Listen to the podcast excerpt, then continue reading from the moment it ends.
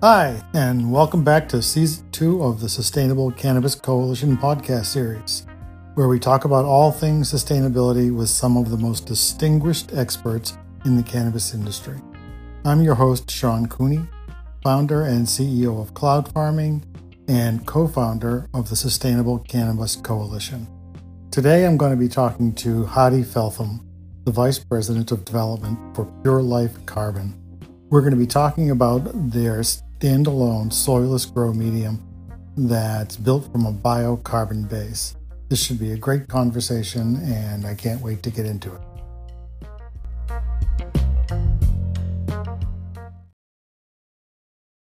So hi, this is Sean Cooney from the Sustainable Cannabis Coalition, one of the founders of the coalition, and with me today is Hadi Feltham. He's the VP of Business Development for Pure Life Carbon out of Alberta, Canada. And we're going to go over a bunch of grow media and in particular the Pure Life Carbon products. So Hadi, turn it over to you and let us know a little bit about you and a little bit about Pure Life Carbon. Excellent. Thank you very much, Sean, and thank you for having us on with the Sustainable Cannabis Coalition. I think it's important as we are moving forward in today's society with the things that are happening to take a moment and really take a look at how we can make our facilities more sustainable and more succinct for the future. Myself, I come from a bit of an agricultural background, grew up in southwestern Ontario, lots of farming communities working around cash crops as well as livestock, and seeing the impact over the last 30 years on those environments has really brought to light the need to bring back the sustainability. So I appreciate what you've done in founding this organization and putting it together. Pure Life Carbon itself was looking at sustainability a number of years ago, as this was founded out of the College of Lethbridge with Dr. Nick Savadaw, who at the time had just commercialized coco coir and was looking at filtration systems. And the founding father for our company, Daniel Ronald, was in a course with him actually working with dualponics, aquaponics filtration systems when he came across the grow media. Now, Dr. Nick had been researching for about 15 years different types of biochar products in order to be able to produce an advanced carbon that would hopefully eventually replace rock wool and peat moss in the growing market. So in 2015, when Daniel found this material and took it home just before legalization of cannabis and grew a beautiful cannabis plant in this material, they had only been able to create the product to be a blend of up to about 15% within soil medias. And with the help of Daniel and Ryan Rand, the two founders of the organization, they were able to find a way to commercialize the product and create it as a standalone grow media. Now, advanced carbons are extremely important to the environment, especially with the future growth of what we have going on in sustainability, because of the carbon negative feature of the material. We sequester about 3.7 ton of carbon through the manufacturing and processing of our material, and our raw feedstock actually pulls in CO2 from the atmosphere during the growth of its period, which takes about 6 to 10 months for it to reach full maturity, where we cut that product off and then put it through pyrolysis where it gets heated up. Now, most of the time people think of pyrolysis as a way of creating energy or destroying waste. We look at it a little bit differently, and it's through the creation of our grow media. So it's very important with us that we look at our feedstock all the way through the process, and we'll actually test our raw feedstock before it goes into pyrolysis to ensure that we have the consistency out of it. But Daniel and Ryan, really, their passion was in eliminating rock wool from the market. As many of us know, the detriments of rock wool in the creation of taking mineral wool and minerals and spinning it into a wool, creating like a cotton candy, taking millions of BTUs to create that material, and then growing product in it. And then for the waste period, throwing it out. A lot of people have thrown it into landfills and other places, where it's caused MPK bleed into wastewater systems, and again, is extremely intense in emissions in the destruction of the material as well. So when Daniel and Ryan founded Pure Life Carbon in 2018, after they had commercialized the ability to create the product, we started taking it to market. And ever since then, we've had tremendous success in many different trials. myself, I was consulting in the cannabis industry about 4.5 years ago, helping build modular facilities for quick-to-market access for cannabis. And I was always looking at the sustainable side of things, making sure that we were looking at combined heat and power systems for energy and reduction, recapturing CO2, zero waste recirculatory systems. But I was really having a hard time finding a media that I wanted to use on a consistent basis because of the impact that peat and rock will have on the environment. So when I was introduced to Pure Life Carbon in 2019, I was very skeptical. One, because the person that was introducing it to me used the term called biochar. And as many people know, the term biochar is the creation or destruction of waste. And it turned me off because, again, most people can't grow in it. But after a quick trial with my cannabis plants and trying to kill them in the media to see what stresses it would be able to take, I found that it was very forgiving in what it was doing, and the buffering capacity on it was amazing.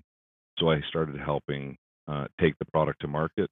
And as of last year in August, I came on board with the company as the VP of Business Development to help carry that forward. And since then, we've signed up several licensed producers and growers with our product, including peat moss manufacturers who are now looking at it as a replacement in the future to eliminate peat, as Scandinavia and the Netherlands, potentially California, will be eliminating peat moss and rock wool out of the growing industry in some countries by 2030.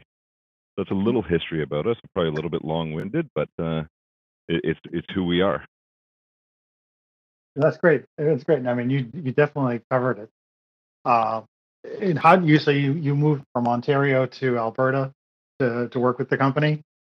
I've been in Alberta since 2003. So when I was younger, again, growing up in southwestern Ontario, I moved out there in Alberta to work with actually outdoor apparel and equipment. As I've said in the past, I'm a jack of all trades and a master of none, which I believe is better than a master of one. And the reason that is because it gives me experience in a bunch of different areas. So I've sold everything from silk flowers to shotguns, grow media to combined heat and power systems. Oh, that's great. You know, it sounds like the product's just amazing. Can you give our listeners just a quick sort of breakdown between, you know, what coir, rock wool, peat, how they, you know, the thumbnail comparison between them and Pure Carbon product? Mm-hmm.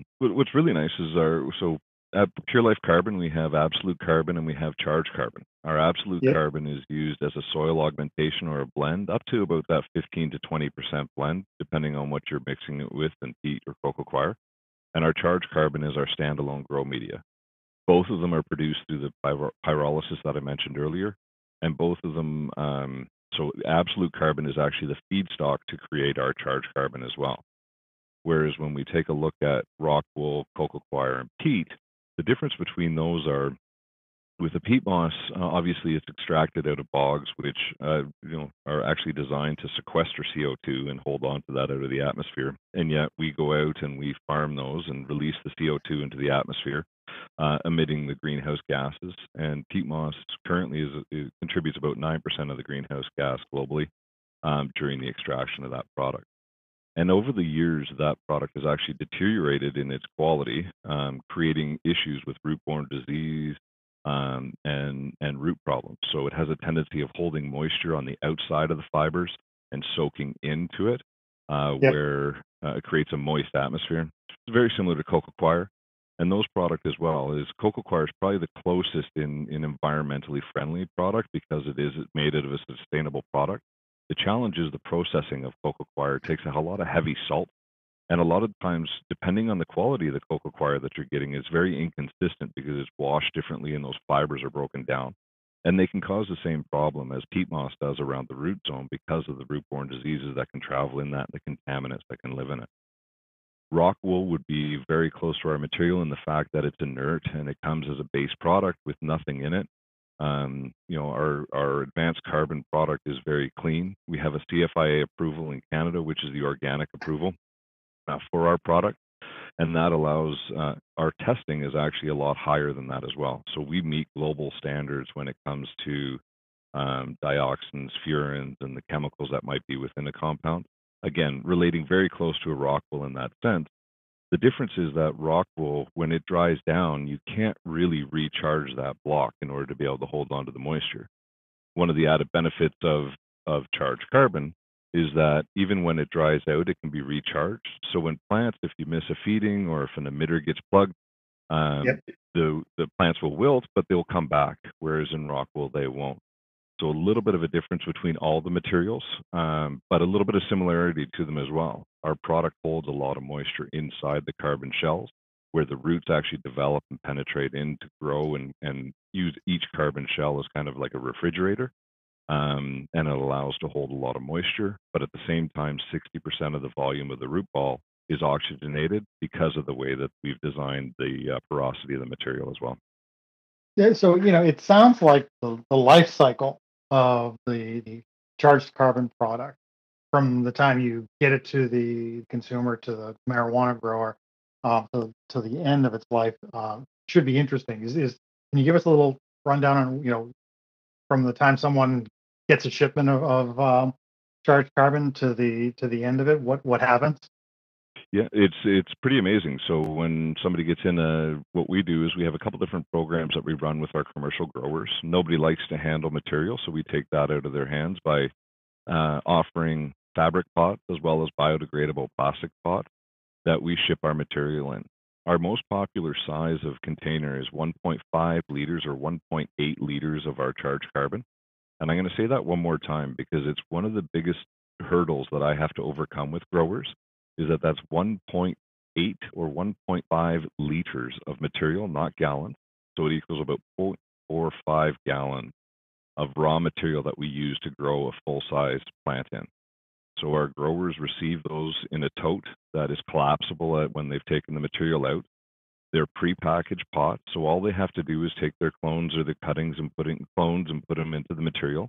We are developing a carbon gel product that we'll be able to propagate and produce tissue cultures from. But in the meantime, most people are using their traditional starter blocks, transplanting that into our grow media and flowering the product out. At the end of harvest, all they have to do is cut the root ball off and put that container back into the tote, and we take it back for additional remediation. The amazing part about our product is if the grower themselves don't want to reuse it, then we actually take it back, and we encourage us taking it back because we'll remediate and sell it into another industry like tomatoes or cucumber, vine crops, or peppers, berries. We actually have growers in the tomato industry that are utilizing our product for a season in the tomatoes, and then when they harvest the root ball, they're switching it over into their strawberry production, and they're using it for a full year or two turns in their strawberry production. So the material is very versatile and reusable. We actually haven't found an end of life to it yet. It has been in use with some people that have done trials with us for the last 4 years, where they continue to remediate the product on their own with just simple washing and reusing of the material. So that's very different than what you can do with the other cococoir, peats, and rockwell. That's amazing. Then could a marijuana business do the reuse like the tomato grower does, or is that a difference in the industry that I don't know about? They could. So depending on the size of the facilities, we are actually encouraging. So if it's a 200, 300,000 square foot facility and they're using a lot of material, one way that we can help increase the carbon that we sequester out of the atmosphere is not returning that product back to us for remediation, but putting a remediation tool on site, whether that's steam or heat, in order to be able to ensure that we basically kill any bacteria that might be in there. Just because of the root zone, our product has an amazing buffering capacity and doesn't hold on to negative microbials or negative pathogens like some of the other products do. So again, it takes a little bit of heat or steam to clean the product out, and then they can repot it and reuse it. And then for those, like I say, that want to send the material back, we can use it there. We have one grower currently that has indoor and outdoor cultivation. So for the first 2 years, they're going to use their indoor cultivated product, and they're going to sequester it into the soil of their outdoor grow to help with soil, with water retention and nutrient reduction. So even though you're only using the 1.8 liters instead of several gallons of growing media, do the plants grow the same size? I mean, is there anything different about what the result is? We've actually had growers reduce their plant count because of the increase of canopy that they get from our product. So in some cases, with some cultivars, we've actually seen top nodes go from around 6 to 8 up to 10 to 12 when the grower gets used to the material, increasing the canopy. So yeah, it does an extremely good job, especially in developing the biomass to help generate the flower. So it's sort of back to the beginning. You were talking about the ability to grow grow your own feedstock for making the carbon product, and then you do the pyrolysis and other stuff to come up with the final product. So does controlling the input into the whole system a big difference in terms of the quality or ability to sequester more carbon, or how does that work? It makes a huge difference. The quality of our material right from the feedstock actually dictates what we get out of the end. And that's what makes us different. Again, I used that term biochar earlier. We don't like to use that term with our product. We like to use advanced carbon because when we speak about biochar, it's like talking about plastic. Back in 1902, when plastic was hitting the market, people were using that term. But today, we know the difference between it. You wouldn't use the same plastic you use for plumbing as you would to insulate something. So there's EPS and there's PVC. Same thing in the biochar industry. There are a lot of different forms of biochar. It could be made from waste sludge, from sewage plants. It could be made from a number of different things. And a lot of facilities, when they're producing biochar, their goal is to create power or to get rid of waste, whereas our focus on creating a grow media. So if we have toxicity or if we have an imbalance of product from our feedstock going into it, you're going to have the wrong product coming out at the end of it. And it's really a focus on ensuring that we have the best quality material for a grower to achieve their goals, and design it with the porosity of the material as well that benefits the plant. That really makes us unique in that industry, and that's why we call it more of an advanced carbon. Mm-hmm. That's cool. And I know I think you also had mentioned that the process creates energy. How does that factor into the sustainability, the process of creating carbon? Well, the process of creating carbon, again, the plants that we utilize grow extremely quickly. And when they're growing, they sequester about 3.7 ton of carbon for every 1 ton of carbon that we produce after we've put it through pyrolysis. And during the heating process, we actually pull out oils and vinegars and that sort of thing.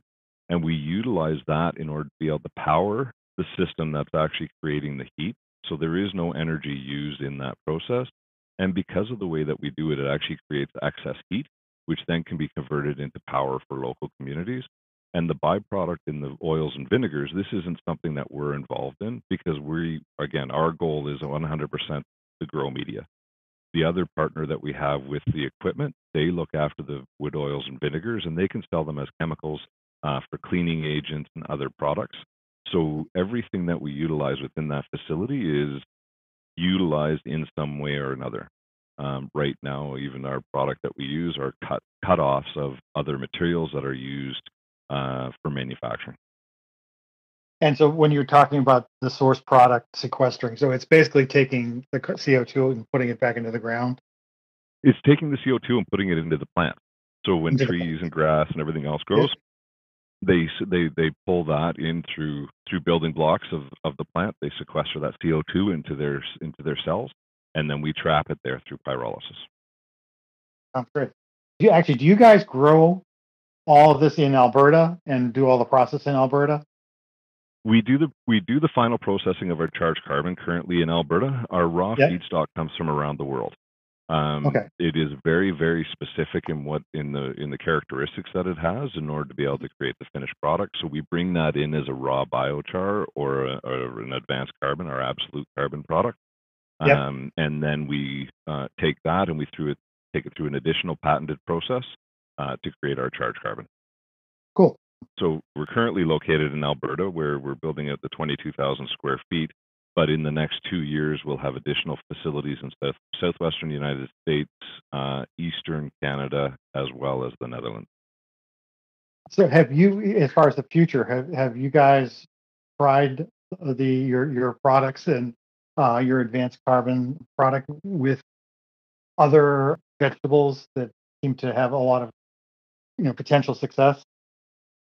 Yes, we have. We're currently, again, we were conducting trials or working with a peat moss manufacturer out of Europe, where we've been conducting trials in tomatoes and vine crops, and it's been pretty amazing. We're finding the same thing in vegetable production and fruit production that we're finding in cannabis production. And again, that's the reduction of pathogens, reduction of challenges with pest and integrated pest management controls.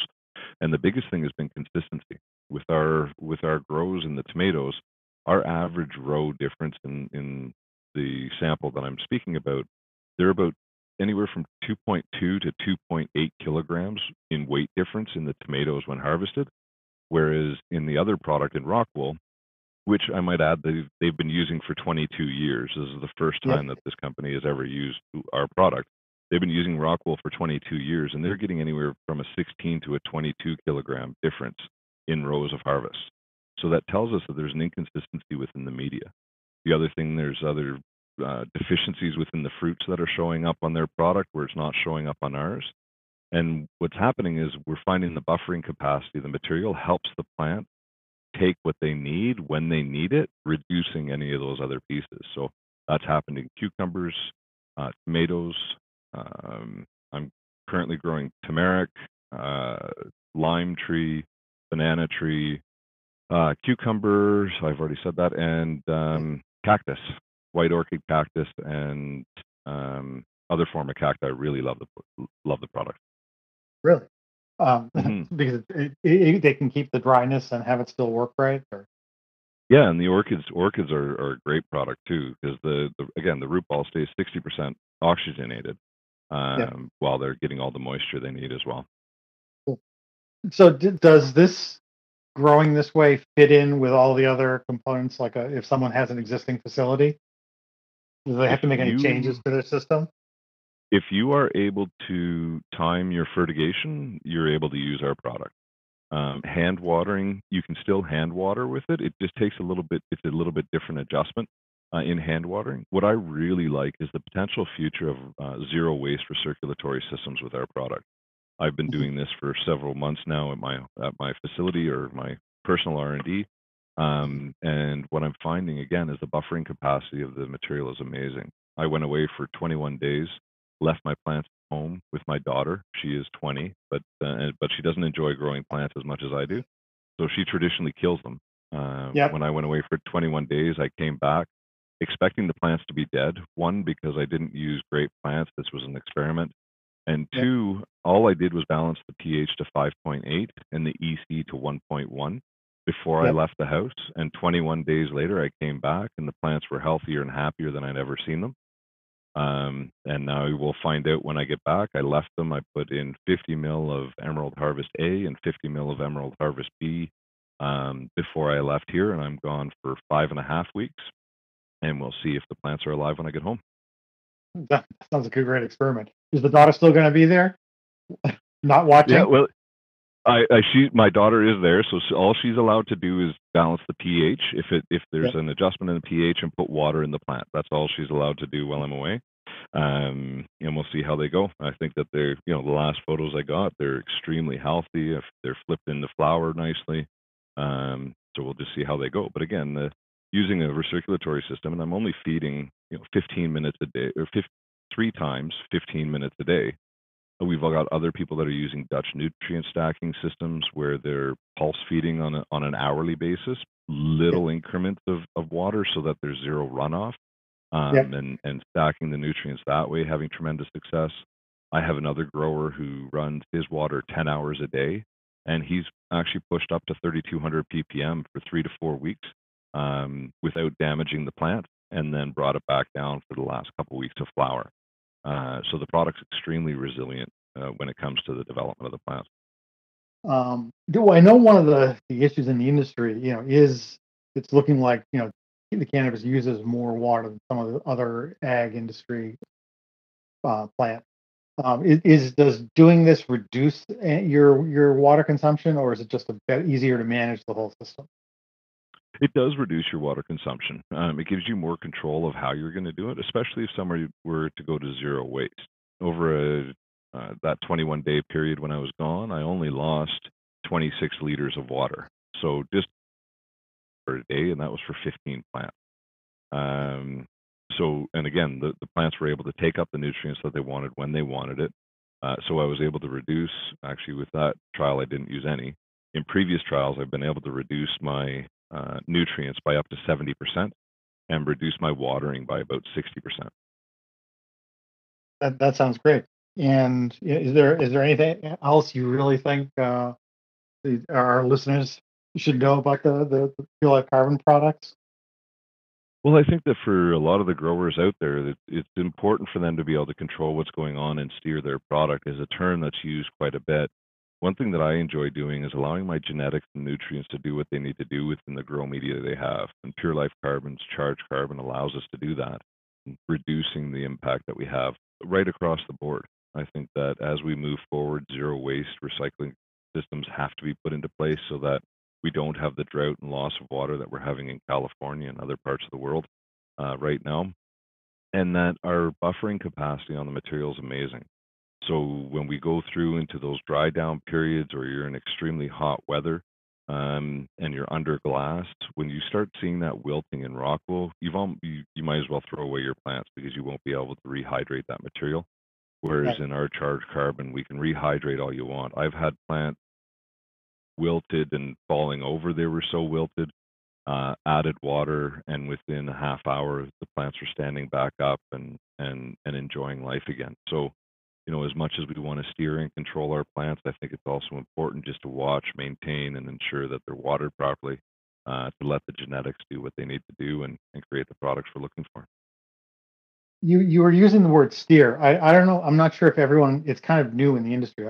Could you give a little lesson on steering? I mean, I think it's really intriguing, and it'd be worth hearing from someone who's experimenting with it. Yeah, it's interesting to be able to steer the product and guide it to where you want to go by using a number of different methods depending on the growers we're talking about, and that can be done in your watering cycles and how you're doing your dry down period, as well as your nutrients that you're sending into the plant to try and steer it in a direction where you're going to create the flavonoids and terpenes profile that you're looking for out of the cannabis plant. Looking at more of the colors. I'm enjoying watching people play with the LED lights and the diodes and seeing how the spectral change can bring out different colors within the bud and help using different nutrients in order to be able to push that forward. So, you'll notice a deficiency within a plant because of a browning of a leaf or something like that, and people will try and steer that back into a healthier position, and or, like I say, to a more flavorful plant with higher cannabinoids and terpenes. This has been great, Hadi. It sounds like you're going to see some success moving this product into the cannabis market, and it's about time.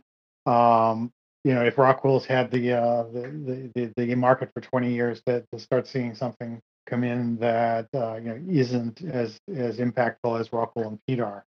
And so again, this is Hadi from Pure Life Carbon. And do you have any last comment to sort of add to our conversation?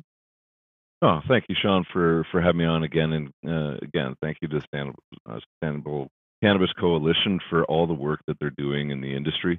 I think that, our future is extremely bright when it comes to indoor agriculture. We have a lot of places to go. We just need to make sure that we're doing it the right way, evaluating how we're moving forward, what our next steps are, working with those combined heat and power companies, recirculatory systems in order to be able to create environments that are actually going to be beneficial to our future generations.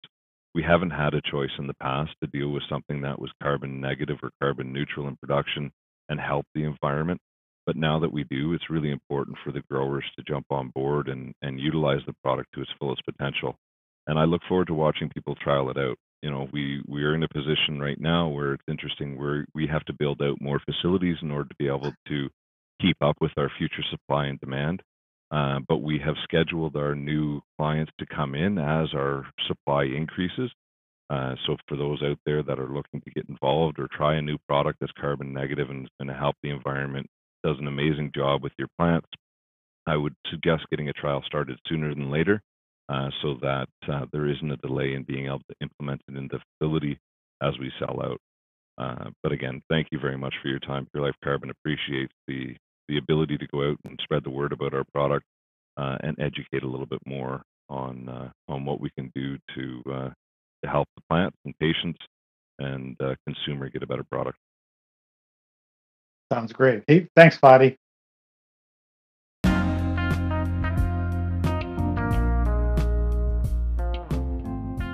We hope you enjoyed this episode of the Sustainable Cannabis Coalition podcast.